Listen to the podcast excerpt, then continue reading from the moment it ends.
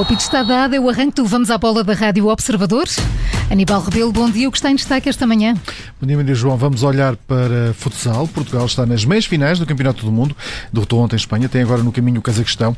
Hoje também é dia de Liga Milionária. Sporting e Futebol Clube Porto entram em campo para enfrentarem os milhões da Europa. Os Leões jogam na Alemanha, já o Futebol Clube Porto joga no Dragão. No Benfica, olhos postos nas eleições e nos nomes que os dois candidatos à presidência apresentam para os acompanhar no próximo dia 9 de outubro. Aníbal Rebelo, começamos com o futsal. Portugal está nas meias finais do Campeonato do Mundo, jogo marcado para quinta-feira. É a terceira vez que a equipa das esquinas chega a uma meia final de um Mundial num jogo onde derrotou Espanha por 4-2. Agora vai ter pela frente o Cazaquistão, a seleção que derrotou o Irão por 3-2. Apesar da vitória, à seleção espanhola. Ora, Jorge Brás é cauteloso, diz que ainda não é tempo de festejo.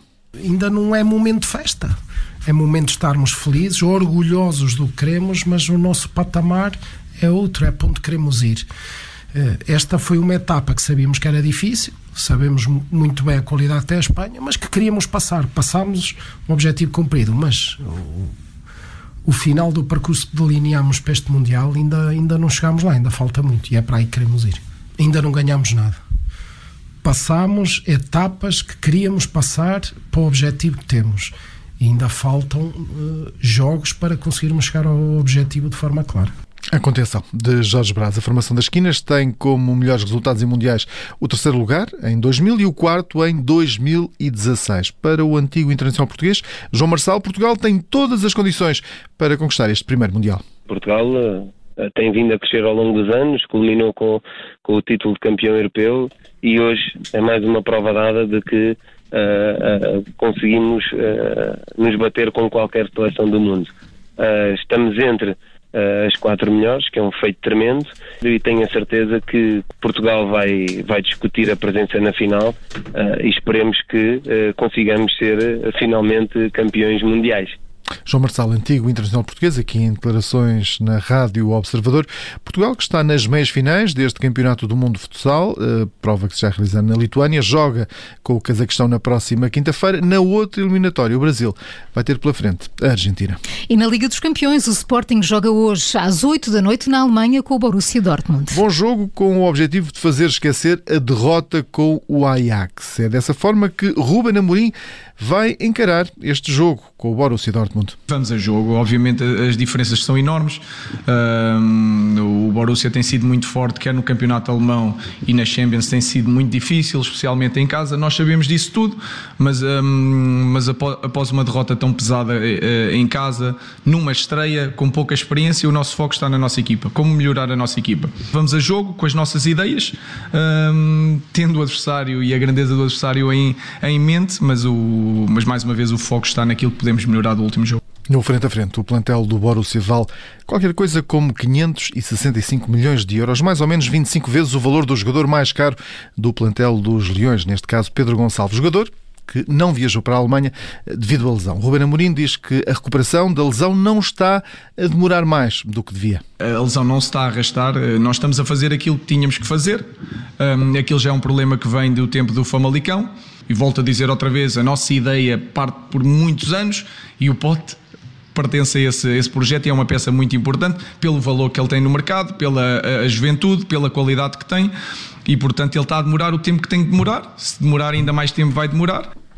Ruben Amorim não conta também com Gonçalo Inácio para este jogo, que vai ter 25 mil adeptos nas bancadas. Os bilhetes esgotaram. A maioria dos adeptos claro está, será da equipa da casa. No entanto, os Leões vão contar com um apoio de pouco mais de mil sportinguistas. Ora, os espectadores têm de ter certificado de vacinação contra a Covid-19 ou certificado de recuperação. Lembro que uh, o Dortmund vai hoje também prestar homenagem a 500 profissionais de saúde que ajudaram no combate à Covid-19 e marcarão presença uh, no estádio, iniciativa que já tinha sido levada a cabo na Bundesliga e também na Taça da Alemanha. Ora, o jogo esse está marcado logo mais para as 8 da noite. Aníbal, e há um jogador que não vai falhar este encontro e que que deve estar também nas contas do selecionador nacional Fernando Santos. Há mais de 10 anos em Portugal, está cada vez mais perto o momento de Mateus Nunes se tornar internacional eh, pelo nosso país, que país que o acolheu desde os 7 anos. O médio chegou a ser chamado pelo Brasil no final de agosto, mas uma conversa com Fernando Santos levou a que tomasse uma decisão definitiva. Escolheu Portugal. Diz que foi uma decisão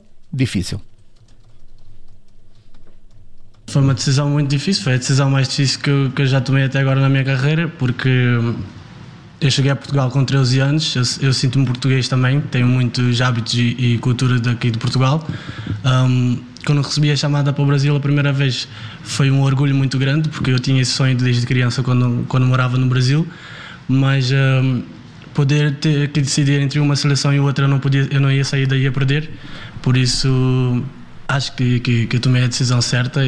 Mateus Nunes já escolheu jogar por Portugal, considera que vai ser mais feliz com a camisola das esquinas vestida. Fernando Santos irá divulgar na próxima quinta-feira esses convocados para os próximos compromissos da Seleção Nacional.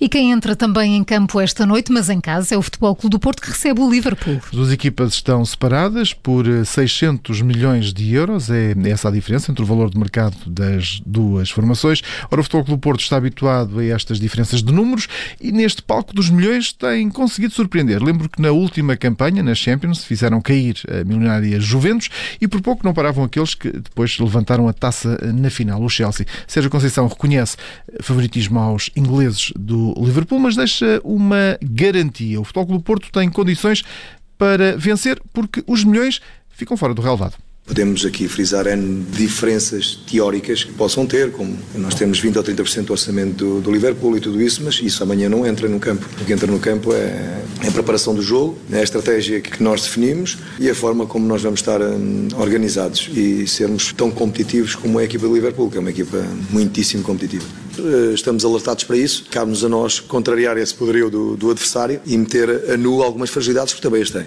Eu acho que, hum, que temos condições para sermos uma equipa muito competitiva em, em campo e ganharmos o jogo para Sérgio Conceição e antes do apito inicial, a maior dor de cabeça está mesmo na defesa. Sem Mbemba devido ao castigo e com Pepe em dúvida, o treinador assume que a estratégia do Dragão passa por saber se Pepe joga ou não e por isso até admite esperar até ao último minuto. O ponto de situação não é nada, não é nada risonho, muito sinceramente. Hoje não treinou. Vamos ver amanhã, vai ser até, até a última. Vamos ver se, se conseguimos recuperar, porque é importante esta pergunta, porque pode, pode interferir naquilo que é a nossa, nossa postura em campo e a nossa forma de, de jogar e, e, com a estratégia para o jogo. O estar o pé para não estar. Pelo Liverpool, o porta-voz foi o internacional português Diogo Jota, que em conferência de imprensa confessou que já deu dicas aos colegas de equipa para esta partida no Dragão. Acho que na próxima, na próxima paragem internacional teremos a oportunidade certamente para falar deste, deste jogo que irá acontecer. Uh, e perspectivo, uh, respondendo à, à, primeira questão, um jogo extremamente difícil. Uh, sei a, a, dificuldade que é para uma equipa jogar no Estádio Dragão como visitante e já alertei também os meus companheiros para isso mesmo. Clube Porto tem um ponto conquistado em Madrid, frente ao Atlético. Ocupa o terceiro lugar no Grupo B, que é liderado pelo Liverpool, com três pontos que foram conquistados aos italianos do AC Milan. Este jogo começa às 8 da noite no Estádio Dragão. Os jogos do Futebol do Porto e do Sporting têm transmissão em direto aqui na Rádio Observador com emissão especial a partir das sete e meia e depois das onze também da noite a edição extra do E o Campeão é com análise a estes jogos da Champions. Ainda no Futebol do Porto, Aníbal, as contas do clube foram aprovadas pelos sócios. A Assembleia Geral do Futebol do Porto que se realizou ontem no Estádio do Dragão, o clube anunciou que as contas do exercício financeiro de 2019-2020 foram aprovadas em Assembleia Geral por unanimidade e aclamação. Ora, o clube recorda que esta reunião magna se realizou com um ano de atraso devido às restrições que foram impostas pela pandemia da Covid-19. E voltamos a olhar para a Liga dos Campeões porque o Benfica recebe amanhã o Barcelona. Equipa que ainda não pontuou na Liga dos Campeões esta época e que está a atravessar um arranque de época difícil em Espanha. Ocupam nesta altura o sexto lugar na Liga Espanhola. Na antevisão a este jogo, Alex Grimaldo, em declarações ao jornal espanhol Sport, assume que vai ser um jogo especial. O lateral já vestiu a camisola do Barcelona, admite que pode voltar a vesti-la, apesar de dizer que está feliz no Benfica Benfica. E por respeito à casa onde cresceu, como jogador de futebol, eh, diz nesta entrevista que caso marque não vai festejar o golo. Jorge Jesus eh, irá fazer a antevisão a este encontro logo mais às duas da tarde. Benfica que nesta altura está em processo eleitoral e Rui Costa já começa a revelar qual equipa que vai apresentar nas eleições. O candidato a presidente tem a lista para os órgãos sociais fechada, terá ao todo, caso seja eleito 9 de outubro, os vice-presidentes eh, Manuel Brito, filho do antigo presidente Jorge Brito e também José Gandarés. Ora, para a presidência da mesa da Assembleia Geral avança Franciar, que sucede a António Pires de Andrade. O secretário-geral, o secretário será José Pereira da Costa. No Conselho Fiscal, Fonseca Santos é candidato a presidente e Manuel Ágria entra para vice-presidente deste mesmo órgão. Rui Costa, que tem como adversário Francisco Benítez. O candidato do movimento Servir o Benfica, Benítez, também já tem a lista para os órgãos sociais fechada. Como vice-presidentes vai contar com Pedro Brinca e com Pedro Casquinha. João Pinheiro mantém-se como candidato a presidente da mesa da Assembleia Geral e Nuno Leite a presidente do Conselho Fiscal. Nomes que já figuravam na lista de, do Servir a Benfica em outubro de 2020, antes eh, da lista eh, ter assumido o apoio a Noronha Lopes nas urnas. E Aníbal Rebelo, que outras notícias estão em destaque? A Bessade deixou o último lugar da Primeira Liga Portuguesa de Futebol, depois do empate a dois golos em casa do Passos de Ferreira, em, de Ferreira, encontro da sétima jornada. A equipa de Petit é uma das duas equipas que ainda não tem nenhuma vitória na Liga, a par com o Famalicão. O Bessade passou assim a ser eh, penúltimo classificado, tem quatro pontos. Eh, o Passos de Ferreira empatou pela terceira vez seguida, é oitavo eh, com nove. Já o Estoril empatou com o Boa Vista no Bessa a um golo, no jogo que encerrou esta sétima jornada da Primeira Liga. O Estoril que ainda só tinha vencido na qualidade visitante. Esta época continua no quarto lugar, atrás de Benfica, Sporting e Futebol Clube do Porto. A UEFA não vai levar em frente quaisquer processos judiciais contra os clubes implicados na criação da Superliga Europeia de Futebol após eh, uma decisão do Tribunal Comercial de Madrid. Superliga que foi criada por 12 clubes que procuraram criar uma competição que eh, rivalizasse com as que são organizadas nesta altura pela UEFA. Ora, um projeto que acabou por cair face à desistência de nove dos emblemas fundadores. O jornalista Aníbal Rebelo e o Vamos à Bola das Manhãs 360. Amanhã há mais para ouvir, acontece sempre depois das sete e meia. Encontro marcado, Aníbal. Até amanhã. Até amanhã.